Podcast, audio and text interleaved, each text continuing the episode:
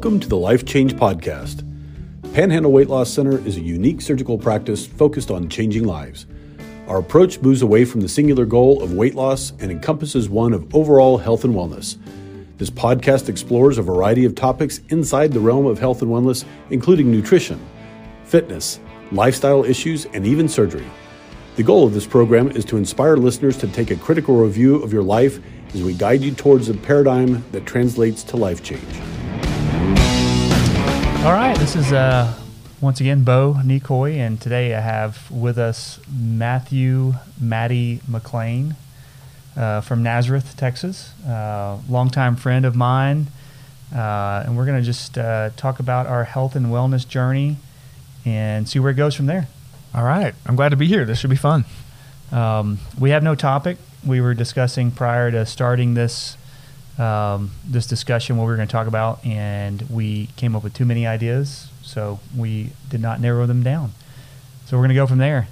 Um, Matty, uh, growing up in the Panhandle, uh, just kind of give me insight to what you thought about health and wellness, if you thought anything, or is it just I'm young, I'm strong, I'm a football player, go with it. Oh, for sure. Yeah, there was no talk about health and wellness, uh, and not. I'm not saying that was fault of anybody, but growing up in the Panhandle in a town of a few hundred people, that's not a thought, especially growing up in the '90s. So yeah, we went through life and school, and we ate chicken fried steak and bags of Doritos and drank Gatorade like it was going out of style. Health wasn't a concern because I was healthy. So if you're playing football and eating a uh, what you think is a good diet, then you got nothing to worry about, right? For sure. Um, tell me the restaurant scene in Nazareth, Texas, then and now. there, there is no restaurant in Nazareth, Texas. Or, sorry, I shouldn't say that. Growing up, there was one uh, quasi restaurant called the 19th Hole, which was a liquor store that also served lunch. and, that, and, and, then uh, someone put in a, a convenience store called the Naz Stop, and you could go there and get a hamburger, and that was about it. So, needless to say, it was a closed campus for lunch. Nobody was uh, nobody was running a McDonald's or anything in Nazareth, Texas. So you uh, you had to eat the school lunch. You had to eat the school lunch every day. Yeah, Sarah and I were just talking about this. It's crazy. When I was in high school, nobody carried a backpack and nobody brought their own lunch, and I cannot figure out why. Uh, maybe they didn't make backpacks back then. No, I think they did. I think elementary kids had them, and now everybody. I have a backpack that I've been carrying for a decade. Huh. And do you have lunch in there? I usually have lunch in there too. yeah. Okay. Well, give me the typical in the backpack lunch for Matty. Oh, and by the way, Sarah's his wife. Uh, he yes. mentioned her earlier, um, but that's his wife. They have two kids. Um, I'll let Matty expand. Yeah. On. Yeah two boys, August and Bennett. They are nine and eleven, and uh, yeah, we've had a well. Talking before the podcast, I was thinking, man, if I could sit down for a few minutes with the, someone who's a bariatric surgeon, you would think that they knew a ton about health and fitness and you know food and vitamins and minerals. And you're one of the you're one of the I think you're the second doctor that told me, you know, if you've read one book about diet and exercise, and you've read as much as most most uh, physicians have. You know, Dag's the I think the first guy who said, "Man, you uh, if you've read one book about immunizations or diet or exercise, then you've read more than most physicians because we as me as a you know what you would call a very non-clinical person you assume that every doctor knows all the things about the body so no doubt Bo, you have friends texting you pictures of their kid's broken arm, asking what they should do, and you're saying that's not what I do. Put a band-aid on it. Yeah, go see a doctor. Yeah. But uh, now you've spent the last couple of years diving deeper and deeper into health and nutrition. You and Bo and, and Peterson, I think all of you are kind of on that journey. So it would be interesting if I were listening to this podcast, I would be thinking, what would Bo tell me about you know what I wish every patient or just every American knew about health? Where would you start? Well, I was just at home for Thanksgiving, um, which was pretty eye opening. Um, and the, the the problem is it's just not just not, it's not just one thing, Right. Well, I guess if, if, if I could say there's one thing I want everybody to know is that the world, from a nutritional standpoint, is against you. Um, every restaurant, every food maker, everything in the grocery store, um, when we sit down and kind of scratch our heads as to why are we having an obesity uh, problem worldwide, you know, United States wide, um, it, it, it comes down to how we make food, how we process it, what we do with it, uh, how we prepare it. Uh, and there's a lot of offshoots in that conversation uh, that require some, some depth. But I'm, I'm sure we'll cover a few of those uh, today with this podcast. Yeah. Um, now we've been, you know, friends, workout buddies, uh, in business associates. Uh, so let's go back to friend, workout partner uh, element of our of our life. Because I think you know we, we became friends kind of when I was going through this kind of nutritional revolution in my you know in my own brain. Mm-hmm. Um, just any any specific conversation that sticks out to you as man, I really walked away with something worthwhile. What what one specific thing would you think? Uh, between us, Yeah. Hmm. A good question. You know the the out of all the conversations we've had, the thing that one thing I made a change is doing sitting in saunas. You know, you you were on that kick of uh, the benefits of sweating, and you bought that sauna, and I ended up. I, I think before that, I had bought that that at home chair sauna Yeah, the uh, the balloon sauna. the uh, you know the the eighty five dollar sauna, which which does actually work. Uh, infrared chair that you zip yourself up in. I forgot what it's called, but you can find it on Amazon. And I used that thing a ton. Um, sweated sweated lots of gallons in that thing. yeah. Well, what what perceived benefit? Just physically, like what did you take away from that? Oh, I may not be the right person to ask. You know, that was part of trying a dozen different things uh, when I was having a really hard time with my health. So I don't know if I'm the best person to ask because it, it wasn't that wasn't mm, uh, having a major impact on on how I felt at the time. So Yeah. Well, you know, for, for people listening, uh, you know, sauna, um, uh, I kind of equated that uh, growing up, like you went to like a really fancy hotel and it had a sauna in it. I was like, who the heck uses this thing? Who wants to go sweat? You know. Um, but I think you know when you really get down into the benefits of using a sauna. Um, number one, you're just you're getting ready, you're getting getting rid of toxins uh, that build up in our body. Um, number two, uh, just pushing yourself from a from an adaptability standpoint. Um, you know, there's plenty of books written out there about the comfortable nature of life that we live in, and we're we meant to live that way. You know, so because we don't, you know, sprint away from tigers, and I don't have to worry about who's going to raid my neighborhood tomorrow. Uh, what what element of discomfort do I have in my life? Uh, and if it's not much, we then perceive other things as difficult, right? So now filing my taxes is really stressful, um, or you know, dropping my kid off at school, trying to not get caught up in that 45 minute line. That becomes really stressful. Uh, I'm not saying that stuff's not stressful, uh, but I think what a sauna does is it kind of puts a few things into perspective. Just Mm. kind of the kind of the sucky nature of sitting in there for 20 minutes Mhm. um, and making yourself sit there. And then you kind of get into the chemical benefits, uh, you know, heat shock proteins, uh, immunity boosting.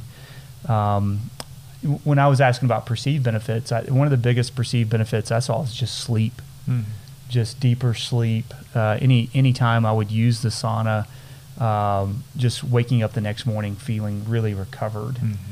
Uh, any of that?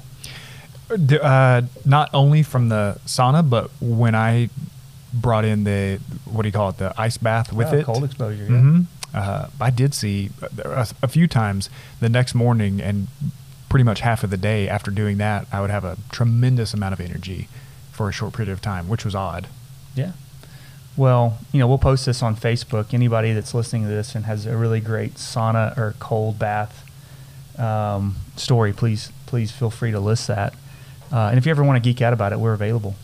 Um, now, cold cold exposure is a different different monster. Uh, were you doing ice or just Mhm. tap water or Ice. Yep. ice? Uh, when you first got in, how long did you last? First first trip. Uh, I was with you the first time. If I remember right, you went five minutes like first time. Uh, no, I think who else was there? Probably William or William was there, Yeah. and uh, William was outside because you and I were in there, set in the sauna, and I got in the ice bath, and two minutes later jumped out, and th- I was like, "Man, that's not for me." Yeah. And then the second time, you and William were there coaching through breathing exercises, and that's when I made it the full. I, I don't remember how long it was. Three three minutes is the prescribed dose. Yeah.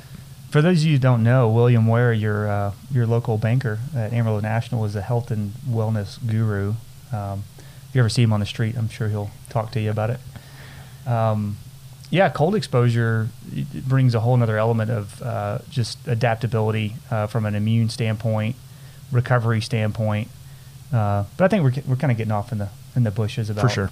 hot and cold exposure. if anybody's really interested and you just don't know how to get started, just you know, at the end of your warm shower every night, just turn it to cold water for about one minute.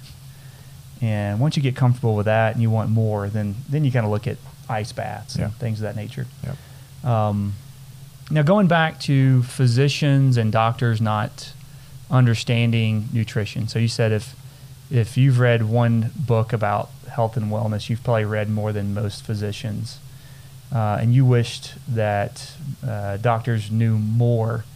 How do you change that?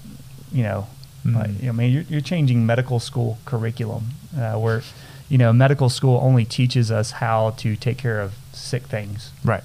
right? How to it's sick care. It's not well care. Mhm. Um, so if you know if we if you if you think about it, you really have to change the whole basis of medical education to understand how to keep people healthy. Uh, this is this is a disclaimer, right? M- you know, medical schools and doctors aren't versed in how to, to make people healthy, get people healthy, or keep them healthy. That's usually a very specific physician that does that. What give me give me your thoughts on Yeah, I think, and I want to be clear. I'm. I didn't. I don't think I said I wish doctors knew more about nutrition. I You was should just- wish that, I- right? Uh, maybe, but also, so this is the conversation Sarah, my wife, and I have had because Sarah, as you know, she is very much into wellness and you know reading up on all natural and what foods are best and natural remedies and things like that. And she will get frustrated with the medical system and now after you know i didn't come from the medical world but now you know we do marketing for doctors offices. So i'm in a lot of doctors offices having conversations with lots of doctors and i see the other side of it which is well that's not what i was trained to do. You know as a physician you have a you have an entire life going on here in this clinic and it it revolves you guys not as much but if you're you know if you're in pain or you're general practice or you have a job to do which is to see lots and lots of people and usually broken up into what 15 minute blocks and to hear them out to use all the training and knowledge and experience you have to help solve the problem that they've got and do a good job and take care of them and then you have other patients to see. And i think lots of people in the general public would say, "Oh gosh, I wish the doctor could spend an hour with me and hear my entire story and how this how this pain started in my lower leg and how it started to creep up to my back." And and I, I get that, and I wish they could too. But the the whole system is not set up that way, and it's it's not going to be that way. Uh, I mean, am I wrong? Yeah, but I just don't know the fix. I think Uh, the the problem we're talking about maybe is too big. I don't I don't think we're gonna. We could probably solve it, but not here in 20 minutes on this podcast. But yeah, well, I mean, I can, you know, just speaking out loud, and uh, you know, my whole uh, bent here was, yeah, as a surgeon, I don't, I don't have 30, 45 minutes to sit down and have that conversation with you that I really think you need. Uh, so that's you know, that's why we're doing the podcast. That was one of our original uh, uh, reasons for doing it. Is hey, let's continue this conversation. Let's have you know talk about those things that everybody wants to really talk about. Uh, we just don't have time to address them. But it's also where you know we went to that health coaching model. Uh, was you know a health coach. You know, and what I, what I mean by health coach, not somebody that's specifically a nurse, a nurse practitioner, a PA, or a doctor, or a registered dietitian, but somebody that really is versed in looking at you as a whole human. Um, and my real desires was that that you know nutrition, exercise, health and wellness looks different for everybody, right? And that that's what I that's you know hopefully that's what we'll get Mhm. you know is what you and I view as health and, and wellness. But it- it's you know hormonal responses are different based off genetics. You know, are you or do your genetics allow you to be more carb tolerant or fat tolerant or you know what what what does your genetics kind of point you towards uh, from a fueling standpoint? Um, that's where we thought health coaches would would definitely fit in uh, to be able to spend that hour, to be able to spend that Mhm. you know that time to really answer questions and dive into what you're doing right and what you're doing, you know, what what you may be doing wrong. Um, and we have that here at our clinic. I'm not going to say a lot of people have taken advantage of it though. Um, and it's you know people view us as a surgical clinic uh, where I'm going to come get weight loss surgery, uh, and I get it. You don't want to go see the same person 600 times in the course of you know, well 600 is slight exa- you know exaggeration, but you know where do you want that home to be for your health and wellness Mhm. guidance? You know, it, is it Goop? Is it uh, is it Facebook? Is Right. it you know Google? Uh, because if you're not seeking it, you'll definitely not find it. Right. Um, so you know, we wanted we wanted to be the hub. We wanted people to not just see us as a surgical clinic, but hey, what does that lifestyle look like? Um, but that's where we were hoping to go with it. Mm-hmm. Sure. It- man, it seems like if you are the type of person that would take advantage of those resources, you're also the type of person who's going to be your own. You know, you you're in some ways you got to be be your own physician, be your own coach. You've got to. uh, The problem today is, and you know, if anyone's listening to this, but We hope- we hope somebody's listening Besides me and you later, you know, the the problem is not that we have too little information now; it's that we have too much. Right? There's there. I don't think anybody is overweight or unhealthy because they just can't find the right information. Right? Mhm. The the issue is if you go out and look for information. All of a sudden, you're in arguments of you know how much vitamin C you need, and oh, I heard that you should be eating keto. Well, I heard that you should be eating you know there, there's a million diets, there's a million supplements, there's a million ways to do it. I think because we're constrained by time, if you now, because you started at one end of the spectrum, literally where most people would say, man, this is getting really serious for the future of my health and my life. I'm going to have a surgical procedure. Now you guys have studied and backed yourself upstream to now you guys are coaching people. I mean, you're, you have, you know, uh, uh, like Hannings coming to you for uh, really specific advice and medical, uh, you know, how to, how to, you're coaching people on nutrition. Mhm. So if you could take all that experience and boil it down to, all right, if you just were going to give give two things to do with food, because I, I feel like that's where I am. If you can't simplify it and I can't easily make one decision to change how my family eats, then we're probably not going to do it. I'm not going to measure. I, I'm not to the point. I'm not going to measure my my protein, my fat, and my carbs and put those into a calculator every time I eat. But what I can do is say, we just don't have sodas in the house. There's one thing that has, you know, we just don't drink sodas. Period. Boom. And that itself has done away with lots of future decisions. We don't have candy in the house. You know, things like that. Are there two things you would say that apply to most everyone? Like, hey, if I could do two things with food, what would those things be? Yeah, uh, and I just personally, uh, um, inflammatory oils, uh, vegetable oil, canola oil, Crisco, safflower oil, oil, sunflower oil, canola. Did I already mention that one? I think so. Um, but just eliminating all those oils from your pantry, because if they're there, you're tempted to use them. You know, every cookbook you open up, uh, you know, baking, you know, whatever it may be, is going to ask for a big glob of margarine and a big glob of Crisco. And at the root of it, I think personally, that is what has screwed up our ability to burn fat for energy. Hmm. So eliminating inflammatory oils. So then, you know, what do you replace it with? Um, avocado oil, coconut oil, um, olive oil.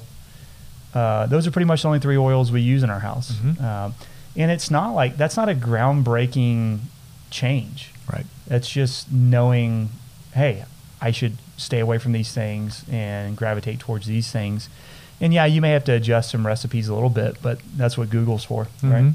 Yeah. Um, and then the the the real challenge with that same conversation is uh, when you eat out, um, just knowing. And I'm not saying I don't eat out, but I just know when I eat out what I'm getting, right? Because you know if you if you go to a restaurant, it's about profit, right? It's not about your health. They they've got to use ingredients that allow them a gap to pay all the employees and their rent and their franchise fee and all that Mhm. stuff. Um, so just know they're using those really cheap, really bad for you ingredients. And just knowing that because it says vegetable oil does not mean it's healthy, right? Uh, because that's the way it was sold forever. Oh, it's vegetable oil. Mhm.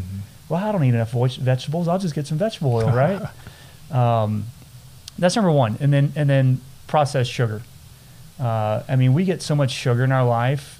Even if you clean up sugar, you know, like oh, I'm just gonna I'm not gonna eat cereal. I'm not gonna eat that bear claw. That that man. And there's some good honey buns out there, man. Right? Absolutely. but just knowing that that stuff's just an inflammatory bomb for your body. Um, so processed sugar would be you know, those two things: inflammatory oils and processed sugar. Um, but you know that can go even deeper. Uh, you know, because a lot of people, you know, this is the standard recommendation when you go to your primary care. Well, you know, to lose weight, you need to exercise and do more. Well, then, doctor, what should I eat?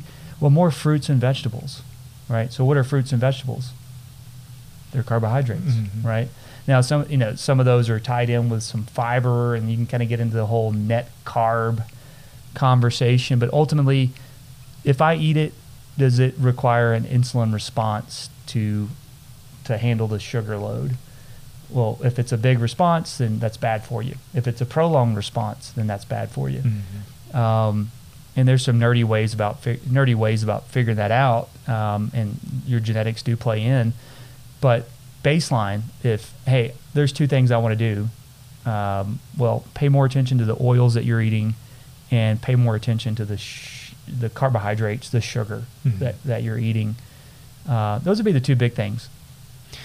I love those two things. It, can you, I mean, in 60 seconds, can you explain what does happen inside my body when I eat a giant bag of potato chips? Yeah, so two things. Uh, you're going to have a carb. Res- you're going to have an insulin response to the carbs that you're eating. So your your body is it, it, there's four grams of carbs running around your bloodstream at any time. So on average, that puts the average human in at a blood glucose level of 80 to 100. So as you eat and that sugar, you know, the food goes down into your gut, your gut breaks it down, it then that, that, that those carbohydrates come over into your blood system, go to your liver first, and then your your body creates a response, mainly an insulin response, because it's toxic to have all that glucose running around, all that sugar running around in your blood. It's that's what eats up everything. So your body doesn't want that, so it produces insulin that then tells your peripheral fat cells, hey, take all that sugar and shove it in there. We can't have it in the bloodstream. Um, can I have more than 60 seconds? No, please. Okay, right, perfect. Um, and then, you know, your your your your body then normalizes your glucose level back to 80 or 100. That's if you're in tune. Uh, Mhm. you know, if you're you know, average health. Uh, on the other aspect of that is there's a lot of inflammatory oils in there. Most most chips are made with they're fried in vegetable oils or baked with vegetable oils. So then your body creates this whole inflammatory response to deal with with that, Mhm. um, which can affect the way your body produces insulin in response to that carbohydrate or that sugar load. And I I think that's another point of confusion: sugar or carbohydrate. They're the same thing, right? So don't don't don't confuse those things. They're the same thing. Just most people think sugar is that powdery white substance that we throw in their, our coffee every morning, but that's not the only thing that sugar is. Any carbohydrate is sugar. Um, was that what you were looking for? Yeah. So the the problem, correct me if I'm wrong, the processed foods and the amount of food and sugary drinks that we have are only 75 years old. Before that, it, it really wasn't an option, right? Right. So suddenly, the body that has been uh, evolving and changing for lots and lots and lots and lots of years is now subject to foods and an amount of food that I mean you're you're never more than uh, an arm's length away from five thousand calories, or you can you know you can whip into any drive-through window and get four thousand calories for twelve dollars. The Yeah. body is has not it, was not prepared and not suited, not built to adapt to that. So your pancreas, for for some people, you know, you're you're chugging a tea or a, a pancake or cereal for breakfast, so your pancreas is just working, working, working mm-hmm. to produce that insulin. Then at lunch, same thing. You're eating, you know, grab a cheeseburger and fries. Your pancreas goes to work, goes to work, goes to work. Then you eat a heavy dinner, you know, maybe something fried or chips or crackers or cookies, and maybe grab a soda in between there somewhere. So basically, uh, your body's dealing with something that 100 years ago it never would have come into contact with, maybe at a birthday party. And now, essentially, from your body's perspective, you're eating cake three meals a day. Well, did they have birthday parties 100 years ago? yeah, I'm, huh. I'm, sure they had. I, I, bet their kids did not have a birthday party every year. What do you think? Well, when did let them eat cake? When was that? When did that come about? I don't know. So, uh, so I think even people who would say, you know, you you have patience. I see comments uh, come across that say, "Man, I I'm still exercising and I'm eating pretty decent when I look around at the rest of America and I'm still gaining weight. I still can't lose weight. That's not just a quantity of food issue. Now it's a quality of food. Quality of food yeah. and a uh, metabolic. I mean, your body is now messed up, right? Yeah. And it, it, it depending on who you are and, and, and some, some other aspects, genetics included, how well do you recover from from the years of, of kind of toxic eating? Um, and in some people that can be two weeks, and some people that can be eight months. Mm-hmm. Uh, kind of depends on where you were. So let's kind of go back to that uh, that that insulin response. So say, you know, we just described eating a bag of chips, but what happens over years of daily bag of chips is your your fat cells start saying, "We've seen you insulin. We don't want to pay attention to you anymore. We don't want any more of your excess carbohydrates." being stored in our fat cells. So then your sugar levels start creeping up. So baseline, you know, healthy is 80 to 100. A little unhealthy is like one 100 to 110. A lot unhealthy is anything over 120. Uh, so your your body still does not want that sugar running around in your blood. So then it starts producing more insulin to get that same ability to store that excess carbohydrate, excess sugar into your fat cells. Um, now, the real bad thing happens next is that your brain, specifically the hypothalamus, little area of your brain, it monitors all this insulin production, and when it sees those at, that those average levels of insulin rising, it has the ability to then send a, a message to the fat cells to make more. So now you start making more fat cells. And that's when, when people talk about that body set weight or that set point mm. that, uh, and everybody has that frustrating weight. Like, man, you know, 205, I can lose 15, I can gain 10, but always come back to 205 mm-hmm. or, you know, whatever that weight is. And that's physically your brain telling the rest of your body, hey, this is where we need to be based off of what we're, what we're seeing in our, in our daily consumption. Um, I don't know why I went back to that, but there we are.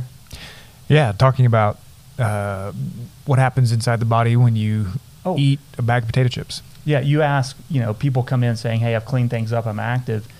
Uh, so that's kind of step one. Now, step two is kind of fine tuning. All right, lab lab wise, where are you? What what's your what are, what is your body saying based off of what you've been doing? Uh, is it working? Is it not working? Do we need to change change some things? Uh, two the two lab markers I follow probably the most closest number one is my omega 6 to omega 3 profile. And that's kind of a measure of how, how good of a job am I doing with cleaning all those toxic oils out of my body, right? Because say, say I go through a couple months where I eat out more than I normally do. And it is amazing how little of that it takes to throw your numbers off right? And you feel it, mm-hmm. right? That those influ- when your omega sixes get a little higher, you, you know, body aches a little bit more. Your your hips hurt when you get out of bed in the morning, things of that nature.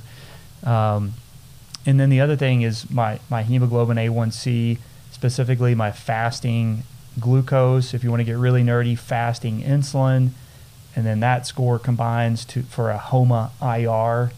Uh, so your insulin response. Um, so you know, if anybody wants to get really nerdy, those those are the things you're you're looking at, because yeah, I can I can I can think I'm eating healthy, I'm making the right choice, but if I check my labs and those things disagree, then I got to change something, Mhm. right? Okay, food. So those are two things you said for food. Do you have one or two things you would say for movement, exercise? Because you, it, you can sit, you see tons of people jogging for, you know, I'm, I'm jogging five miles a day now, and not seeing a, a change or benefit. Is there a certain one or two things of hey th- this is what you should do. If you're not doing anything else like you're getting way into i wrote it down you're getting way into omega-6 omega-3 a1c A little nerdy, yeah, you're, you're getting yeah. way way into the weeds if you just backed up and said okay but eh, before you get to any of that here's the foundational couple things you need to know about how the body best takes on exercise Yeah. so your body's meant to move, right? I mean, that's the reason we walk on two feet. Um, um, well, that, that didn't make sense, but that's the reason. That's the reason we go. That's that's the reason we are human, right? It wants to move. Um, so, if baseline, if you're not moving, just move, right? So walk. I mean, people gr- drastically underestimate the power of walking. Uh, for millennia, uh, people walked. I mean, only in the past 50 years is there is there a Gold's Gym, a Crunch, uh, a CrossFit box on every corner. Um, but only since those things have been around have we had an obesity issue, Mhm. right? So before then, people just walked, uh, or you know, best case there was some sort of gym at your high school that you went to. Um, the the one well, I think one of the bigger problems with exercise, number one, is people overdoing it and not allowing for recovery. You know, because you get on a health kick. Now I'm seven days, a, seven days a week in the gym, two hours at a time. Uh, yeah, you're putting it, you're putting in the effort, but are you getting the benefit, right? So you know, knowing, I guess, knowing you're getting a benefit from what you're doing. Um, also knowing that your body adapts, right? So if I if I was to start jogging, yeah, up front I would probably lose some weight and see some health benefit. But if I never modified my pace, my intensity, uh, and so I and to, I know Matty doesn't want me to get really nerdy here, but but there's kind of five zones of training: zone one down to, to, to up to zone five training, uh, and that's all based off kind of your VO2 maxes and your heart rate. We'll, we'll keep it simple at heart rate. But say, you know, I'm not a big runner. Uh, I don't really think running is the key to health and wellness. Uh, but if you love running, keep running. Um, but say say I was going to go run, and at first, those first couple months, man, I go for a jog. My heart rate's at 160. Uh, I'm getting to anaerobic training. Uh, I'm really building up tolerance. Um, and then as your body is able to do that without your heart pumping through your chest, um, you kind of get into that sweet, that zone two, zone three training.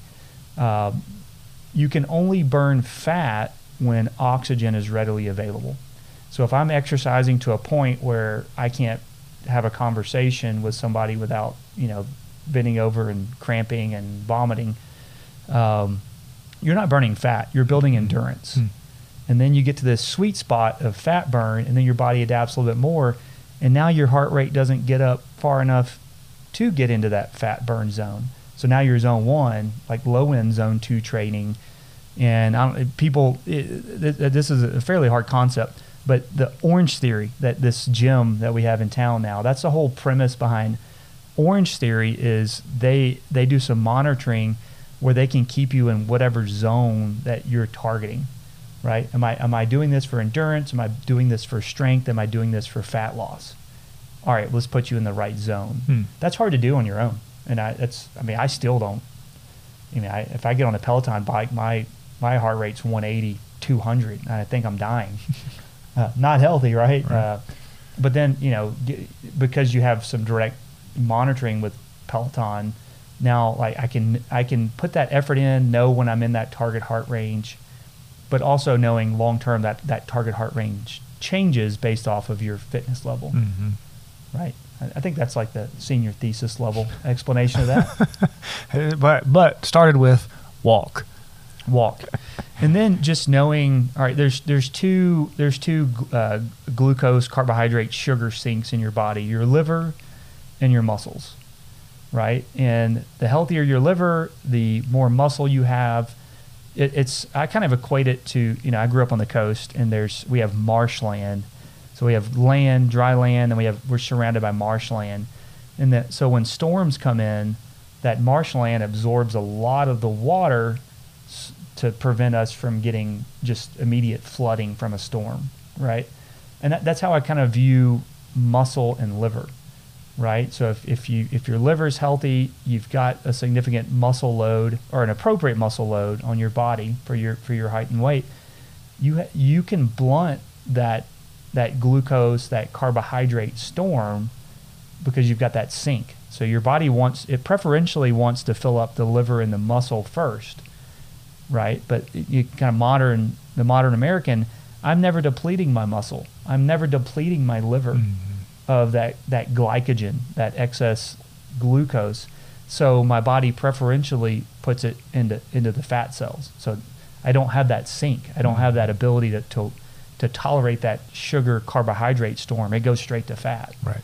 So you know a lot of it's maximizing that. How? How do you do that?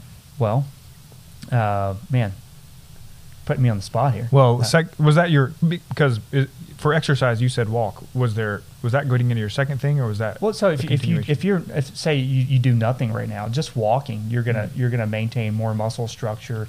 You got to balance. You got to put all that stuff in to being able to just walk Mhm. efficiently, Mhm. uh, not just from you know car to door to couch Mhm. to desk at work to. Um, so you're naturally gonna to, to you're gonna you're gonna build more muscle doing that way.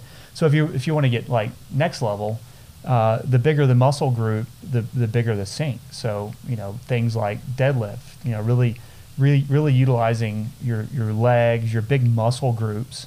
Uh, you know I'm not going to be in the gym doing calf raises. Mm. Uh, you know if you're if I'm doing this for weight loss, I'm really stimulating those big muscle groups. Um, so you know that's you know one technique. yeah, lift slow and heavy. Yeah. You'd say walk and then lift weights before doing some high intensity cardio. Oh run. yeah, for sure. Now, I, anybody listening to this and you, this is all confusing you, come come talk to us, right? Because there's there's a lot of things that go into this. Number one, don't get injured, right? Because that was that was kind of my CrossFit experience. I got really really fit, really was doing well in it, and then you you hurt a shoulder or you hurt a back, and then what? Then you it you.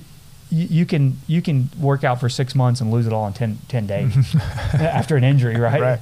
Uh, so it's more about just preservation. Like, what can I do consistently, you know, for the rest of my life and not get hurt? Uh, so, you know, if you're listening to this and you're like, where do I start? What do I do? Come, come see us. Come, come have that conversation because it's worth it. Um, uh, or, or a personal trainer, uh, we can, we can help with that stuff. Yeah. You guys are doing uh, all your visits televisits now. No, um, you know, if you want to come to the clinic, you can you can definitely come in. Uh, usually, if it's just an educational visit, uh, we, we'll, we try to push that to televisit. But that being said, uh, if you want to come in, come in. You just you gotta you gotta let the the scheduler know, hey, I want this to be in the clinic. Yeah. You need to do a Facebook Live uh, health and wellness chat. Well, you usually set that up for me. All right, I'll So do it. Put it on your schedule. Okay. Wow, we really didn't. I, I had you as a guest, and we haven't really dove into who you are I don't- and what you do. I don't have a lot to offer. Um, you're a pretty fit guy. Uh, just kind of give me things you've done in your life, like since you've given me numbers, top top two things you've changed in your life, and and I don't know if you want to go there. I mean, you can kind of give some insight to the things you've struggled with, Mm-hmm. uh, uh, energy production. Um, you know, kind of just kind of give us a little blurb about that. Sure. Yeah, we. Well, like I said, I grew up with no, really no thought of health and wellness. It, I remember the first time I made a, a change with what I ate. I was a freshman in college, and I would go every day to not every day, but most days I would go through Taco Bell and get the grilled stuffed burrito. Oh man, that's so good. It was so good, and it was cheap, uh, and I didn't have a lot of money. And then I, I don't know if I, I saw something on TV or uh, there was an article that I read that said, you know, top ten worst foods you can eat, and grilled stuffed burrito was right up there in the top few. And so I read the nutritional information on the grilled stuffed burrito, and I thought, holy cow, I never really thought about that. And I, I went cold turkey, never had another one. And kind of same thing with soda. You know, I, I was just ignorant, didn't know anything and I would drink soda, just whenever you wanted a soda, and and I saw the nutritional information. I saw you know whatever, read an article or heard someone talk about it, and just pretty much went cold turkey and just don't drink soda anymore. And really, I mean, I would say for food, that's kind of our big 80-20 decision is we just don't eat out much. So you know, if you don't eat out and you don't eat candy and you don't drink Coke, then that makes it fairly easy. And then about nine years ago, started having some health struggles and not to go into that too deeply, but one of the things that I thought it was was uh, gluten intolerance, which I do have. My granddad had celiac disease, and so it just stopped eating gluten cold turkey. Uh, you know, any wheat product. So there went crackers, chips, cookies, cake, any bread, right? Buns on burgers. So if you don't if you don't drink beer and you don't eat bread, then you, you're you're gonna have a uh, you're gonna have to work a little harder to gain weight. So that that helped tremendously. No beer. No beer for No. years. Is there a gluten free beer? There is, yeah. There's a couple. They're What- not that great. What are they? I don't even know what they're called. Oh. I, I tried it once. Well, I remember during the Super Bowl, they were, you know, was it like Coors Light and Bud Light or Miller Lite having the war over high fructose corn syrup? you, you remember that? You know, the, the, they were in the castle and they were uh-huh. delivering the big vat of Right. high fructose corn syrup. Right. And I can't remember which one which one uses high fructose corn syrup. Was it was it Bud Light or Miller Lite? I don't know remember. either. It's great marketing, but they they did such a good job. I can only remember the two brands. I can't remember who did it. No, I don't even know if it was those two brands. Was it? Oh, I think it was. Okay. Um, man, what else? Ah, those are the two big things that we do. I, I know we're a good ways in. Uh, We might have to do a second one if you want to talk about health struggles. Yeah, um, because we are are two guys in the in the midst of raising children. I want to have you back on to talk about how to be healthy with kids Oh gosh. because that's a challenge for all of us. I mean, most of our patients, me included. Like, how do you? Man, I just got back from a road trip with my kids. It was atrocious, Yeah. um, and there's lots of crumbs all over the back seat. now we got an ant problem. It's just a com- it's a compounding issue. Yeah. Um, well, good. Um, well, Matty, thanks for being on the podcast. Yeah. Thanks for inviting me. That was fun. Okay. Thank you guys for listening.